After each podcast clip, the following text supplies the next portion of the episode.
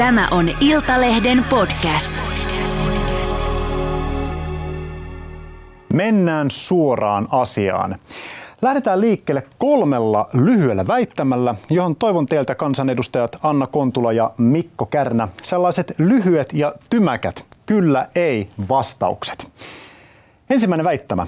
Eduskunnan pitäisi säätää rituaaliteurastuksille täyskielto. Kyllä vai ei? Kontula. Ei tässä tilanteessa. Kärnä. Ei. Eläintuotanto aiheuttaa lähtökohtaisesti kärsimystä eläimille ja sitä tulisi rajoittaa nykyisestä. Kyllä. Ei. Metsästys on ainoa kestävä tapa hankkia lihaa. Oletko lakannut lyömästä vaimoasi? Ei metsästyskään ole kestävä tapa hankkia lihaa. Ja Kärnä. Metsästys on kestävin tapa hankkia lihaa, kyllä. No niin. Tosiaan hallitus oli kieltämässä juutalaisen uskontoon liittyvän Sheshita-teurastuksen ja islamiin liittyvän halal-teurastuksen Suomessa, eli niin, puhutaan niin sanotusta rituaaliteurastuksista, mutta perustuslakivaliokunta puuttui sitten asiaan. Anna Kontula, istut perustuslakivaliokunnassa, niin minkä takia tämä eläinten rituaaliteurastukseen, niin minkä takia siihen ei haluttu siellä valiokunnassa puuttua? No meillä syntyi valiokunnassa asiantuntijakuulemisten jälkeen sellainen tilanne, että oli mahdollista kolme eri vaihtoehtoa, niin siis valtiosääntöoikeudellisesti. Siinä oli vastakkain uskonnonvapaus ja toisaalta sitten toisaalta painava yhteiskunnallinen syy, eli tässä tapauksessa eläinten hyvinvointi, se, että eläimille ei tuoteta, tuoteta kärsimystä enempää kuin on aivan välttämätöntä.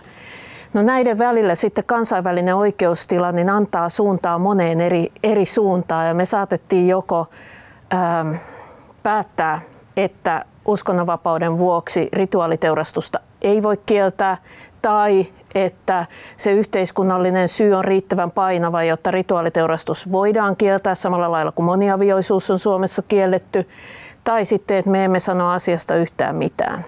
Ja niin sitten kävi, että perustuslakivaliokunnan enemmistö päätti, että uskonnonvapaus on tässä asiassa äh, tähdellisempi suojeltava kuin äh, eläinten kärsimyksen vähentäminen. Ja sinä jäit yhtenä kansanedustajista tässä äh, vähemmistöön ja ette tästä erivän, erivän mielipiteen. Joo, mä olin sitä mieltä, että nykytiedon valossa kun me tiedetään, että eläinten, erityisesti nisäkkäiden kokema kärsimys on ihmisen kärsimyksen rinnastettavaa, niin ähm, meillä olisi perusteet ymmärtää tämä niin painavaksi yhteiskunnalliseksi syyksi, että se menisi ohi uskonnonvapauden tässä kohtaa. Tässä... Koska uskonnonvapaus suojaa viime kädessä syömistä, ei oikeutta teurastamiseen. Mikko Kärnä, miltä tämä, tämä perustelu kuulostaa? Aivan järkeen käyvältä perustelulta ja katson kyllä, että, että uskonnonvapaus on sellainen asia, jota täytyy tässä maassa kunnioittaa. Jollakin tavalla pidän tietysti myös vähän niin kuin hämmentävänä sitä ajattelutapaa, että sitten kuitenkin yksikään juutalainen tai muslimini ei kyllä varmasti lopeta halal-lihan tai kosherlihan syömistä sen takia, että tämä teurastustapa on Suomessa kielletty ja onko sitten kokonaisuutena parempi, että näitä eläimiä tuotetaan jossain sellaisessa maassa, missä ei ole minkäänlaisia hyvinvointivaatimuksia. Eli mä vähän katson, että, että tota, tämä kielto kokonaisuudessaan, niin tämä olisi voinut itse asiassa lisätä eläinten kärsimystä, mikäli ajatellaan asiaa globaalisti. Niin, niin eihän me sallita, sallita niin pedofiilisia tekojakaan sen takia Suomessa, että ne menee kuitenkin ulkomaille sitten hyväksikäyttämään pikkulapsia, jos niin kun eivät saa tehdä sitä Suomessa. Että semmoinen ajattelu, että meidän pitäisi jotenkin säätää omaa lainsäädäntöämme siitä näkökulmasta, että jossakin muualla – ei säädetä, niin se on kestämätön. Ja pitää nyt muistaa, että kuitenkin Ruotsissa ja Norjassa tämä kielto toteutettiin jo ennen toista maailmansotaa ja Tanskassakin jo useita vuosia sitten, että vähän kummallisessa porukassa me nyt näin pohjoismaisessa ulottuvuudessa ollaan. Miltä tämä Kärnän korvaa kuulostaa? No, tämä Kontulan pedofiili-argumentti on aikamoinen olkiukko tässä, tässä tapauksessa, että, että tota, pedofiilia ei meillä perustuslaki suojaa, vaan uskonnonvapautta se perustuslaki suojaa ja tässä mielessä niin meillä ei voida kieltää halal- ja kosherlihan tuontia ja pidän myös perusteltuna sitten, että meillä on tällainen teurastustapa mahdollinen myös Suomessa. Perustuslain esitöissä tuodaan, tuodaan kiistatta esille se, että uskonnonvapautta aivan kuten muitakin tai useampia muita perusoikeuksia voidaan rajoittaa. Ja siellä erikseen käytetään esimerkkinä muun muassa, muun muassa ää, silpomista ja moniavioisuutta siitä, että meillä on jo rajoitettu uskonnonvapausta. Uskonnon ydinalueelle kuuluvia asioita on rajoitettu, kun on katsottu, että siihen on painava yhteiskunnallinen peruste. Ja sitten se, että onko eläinten kärsimys riittävän painava yhteiskunnallinen peruste, niin tämä on sellainen asia, joka silloin kun perustuslaista säädettiin, niin ei vielä ollut sitä, mutta jonka merkitys kasvaa koko ajan. Tutkimustieto lisääntyy ja toisaalta sen yhteiskunnallinen painoarvo kasvaa. Me ollaan menossa semmoiseen suuntaan, että mä olen aivan varma, että tämä tulee meidän pöydälle vielä uudestaan ja uudestaan, kunnes se kielto on voimassa, ellei nyt jotain todella iso kehityssuuntien muutosta tapahdu. Tämä varmasti on, on mahdollista, että näin, näin tosiaan tapahtuu, että asiaa tullaan käsittelemään. Ja allekirjoittanut olisi voinut myös äänestää alkuperäisen hallituksen esityksen mukaisesti, jossa kielto oli, mutta tämän perustuslakivaliokunnan tulkinnan ja kannan mukaisesti mentiin ja ei meillä maa- ja metsätalousvaliokunnassa mitään muuta vaihtoehtoa ollut. Niin, katso, tässä on, tässä on tämmöinen tekninen syy, minkä takia maa- ja metsätalousvaliokunnan kädet siis tuli perustuslakivaliokunnan taholta sidottua. Kyllä, ne tuli sidottua. Niin tätä yleisö ei ehkä ymmärrä, mm. että silloin kun mä äänestin vastaan perustuslakivaliokunnassa, niin päätettiin perustuslakivaliokunnan kannasta. Eli mulla oli vapaat kädet punnita asia. Mutta silloin kun se asia sit oli, se päätös oli tehty ja se meni maa- ja metsätalousvaliokuntaan, niin heillä ei enää liikkumavaraa ollut, koska silloin oli sit se äänestyspäätös jo olemassa ja he ei sen ylitse pysty kävelemään. No siellä perustuslakivaliokunnassa syntyi varsin erikoinen poliittinen liitto, jossa tämän eriävän mielipiteen jätti perussuomalaisten kansanedustaja, siinä oli vihreitä kansanedustajia, vasemmistoliiton kansanedustaja ja yksi demari. Niin oliko teillä kaikilla sama perustelu siinä tässä taustalla, minkä takia tämmöinen yhteinen lausuma jätettiin, vai oliko siellä hajontaa siinä, että ihmiset tuota, vähän eri syistä päätyivät samalle kannalle? Riittävän sama peruste, että pystyttiin sama eriävä mielipide allekirjoittamaan yhteisillä perusteluilla. Se, että onko jollakin sitten jotain muuta vaikuttimia ollut, niin siitä varmaan kukin omalta kohdaltaan pystyy niin kommentoimaan. Itse olen sitä mieltä, että ylipäätään eläinten tappaminen, tappaminen syömistarkoituksessa, niin siitä pitäisi pikkuhiljaa päästä eroon. Ja olen melko varma, että kaikki muut allekirjoittajat ei tätä tavoitetta jaa. Niin onko Kärnä tässä sellainen riski, että jos nyt kiellettäisiin rituaaliteurastukset sen vuoksi, että se aiheuttaa turhaa kärsimystä eläimille, niin kohta ollaan kieltämässä metsästystä ja sitten mahdollisesti tätä tehotuotantoa ja näin edespäin? No en mä nyt suoraan näitä asioita aivan toisiinsa, toisiinsa, toisiinsa linkittäisi, että nimenomaan tämä on sitten kaltevan pinnan, pinnan argumentti, mutta kuten sanoin, niin perustelut oli, olivat nyt sen kaltaiset perustuslakivaliokunnassa, että rituaaliteurastuksia ei kielletty ja varmasti tämän lainsäädännön myötä niin se, tämä teurastustapa tulee myös Suomessa jollain tasolla ainakin lisääntymään. Sehän on hyvin pientä, mitä tällä hetkellä tehdään. Otan vielä loppu tästä aiheesta se, että miten pitkälle uskonnonvapauden nimissä sitten pitäisi sallia toisten luomakunnan kappaleiden koskemattomuuteen puuttuminen. Miten se, miten se teidän mielestä rajoittuu?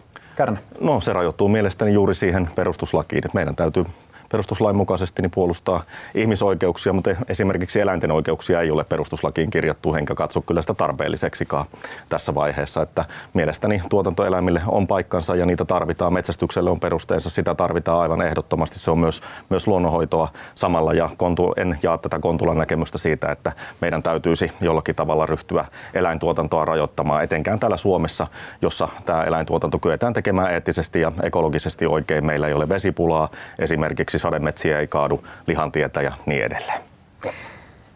Niin, perustuslakivaliokunta samassa lausunnossa korosti sitä, että itse asiassa meillä on, perustuslaki antaa suojaa villieläimille, mutta ei anna mitään suojaa kotieläimille, tuotanto- tai lemmikkieläimille. Ja että tässä mahdollisesti on aukko, jossa perustuslakia pitäisi tarkastella ja siellä on myös siinä perustuslakivaliokunnan lausunnossa tehtävän anto hallitukselle, niin alkaa pohtia tätä asiaa. Ja mä myös uskoisin, että, että tulevaisuudessa tästä tulee meille perustuslakiin muutos. Hyvä. Mennään hei seuraavaan aiheeseen. Puhutaan hieman koulushoppailusta, joka nousi esiin Ylen kohuherättäneen koulukoneen julkaisun yhteydessä. Aloitetaan jälleen neljällä nopealla väittämällä, johon koitan saada ne kyllä ei-vastaukset teiltä. Eli Ylen kohua herättäneen koulukoneen julkaisu oli hyvä asia, kyllä vai ei? Ei. Kyllä. Vanhempien ei tarvitse tietää paljonko lähikoulussa on S2-oppilaita, eli suomi toisena kielenä oppilaita. Kyllä. Ei. Painotetuista luokista tulisi luopua. Ei. Ei. Koulujen eriytyminen on pysäytettävissä vain paremmilla resursseilla eli rahalla. Se ei riitä. Se ei pelkästään riitä.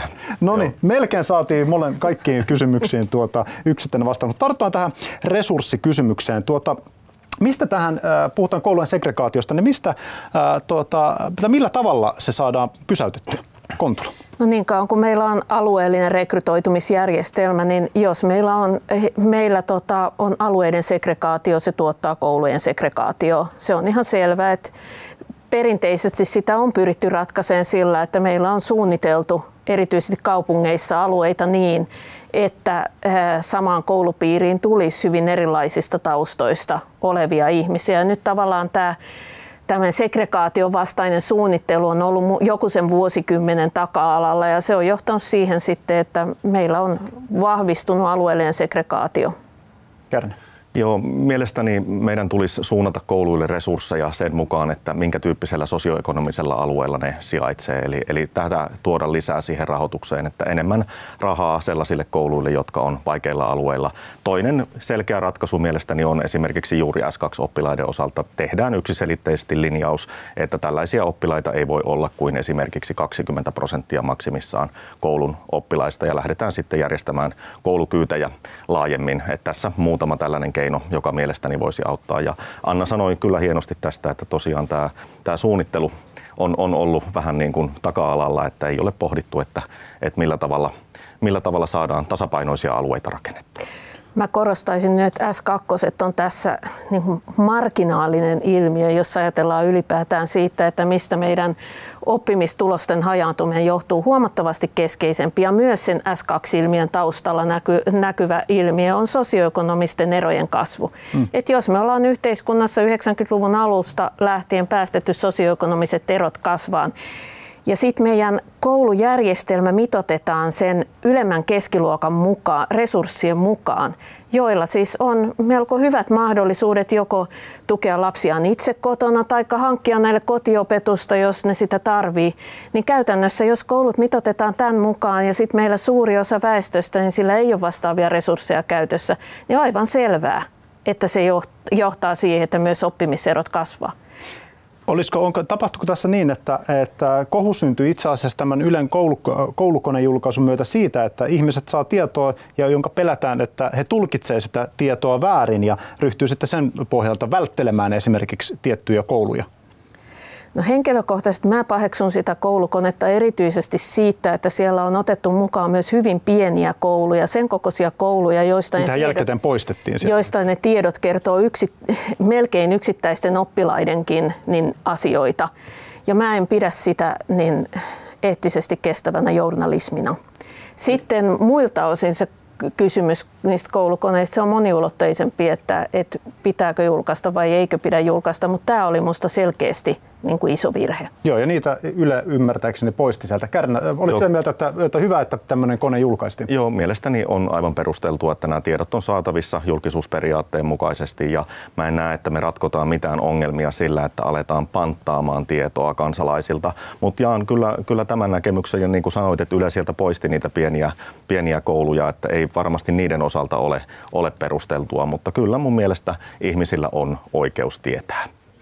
Tuota, Mistä sitten resurssit, kun molemmat nostitte nyt esiin tämän tuota, koulujen resurssoinnin, niin mistä ne ensi vaalikaudella sitten näille kouluille oikein haalitaan? Kun tällä hetkellä puhutaan paljon siitä, että nimenomaan pitäisi säästää kaikkialta. Esimerkiksi keskustan vaaliohjelmissa ää, mitään alaa ei ole suojattu leikkauksilta. Joo, on tietysti tehty tällainen valinta meillä, että keskustelua käydään, mutta itse katson kyllä henkilökohtaisesti, että koulutuksesta meillä ei ole enää varaa leikata, ei missään tapauksessa. Meidän PISA-tulokset romahtaa parhaillaan. Meillä on useita ongelmia kouluissa, jotka tämäkin keskustelu on, on tuonut, tuonut esille ja, ja mielestäni resurssit vaan täytyy yksinkertaisesti jostain kaivaa. Ja Kontula vielä. No vasemmistoliiton kohdalla ei ole koskaan ollut sitä ongelmaa, että meitä olisi syytetty niin kuin liian pihistä kukkaron käsittelystä, mitä tulee koulutuspolitiikkaan. Että meillä on aina kyllä ajateltu, että sivistykseen satsaaminen tuo joka, joka euro ja sentin takaisin. Mutta mut tässä kohtaa minusta olisi tärkeää ymmärtää myös se, että täytyy tehdä toisenlaisia valintoja. 90-luvulla meillä kouluissa oli koulunomat keittäjät, koulunomat talonmiehet, ne oli talonmiehiä vielä silloin nimikkeeltä. Siellä oli niin kuin iso aikuisten yhteisö niiden lasten ympärillä. Nämä on kaikki ulkoistettu nyt palveluiksi, joita anonyymit tuottajat sitten tuottaa jostain muualta. Eli kysymys on myös siitä, että nähdäänkö koulu niin kuin teollisena opetus, opetustuotantolaitoksena vai nähdäänkö se yhteisönä, jossa on riittävä määrä aikuisia, että lapsilla on hyvä ja turvallinen paikka siellä kasvaa. Tämä on iso. Ja tähän me joudutaan valitettavasti päättämään tämänkertainen suoraan asiaan lähetys ja jatketaan sitten ää, ensi keskiviikkona. Kiitoksia Mikko Kärnä, Anna Kontula. Kiitos.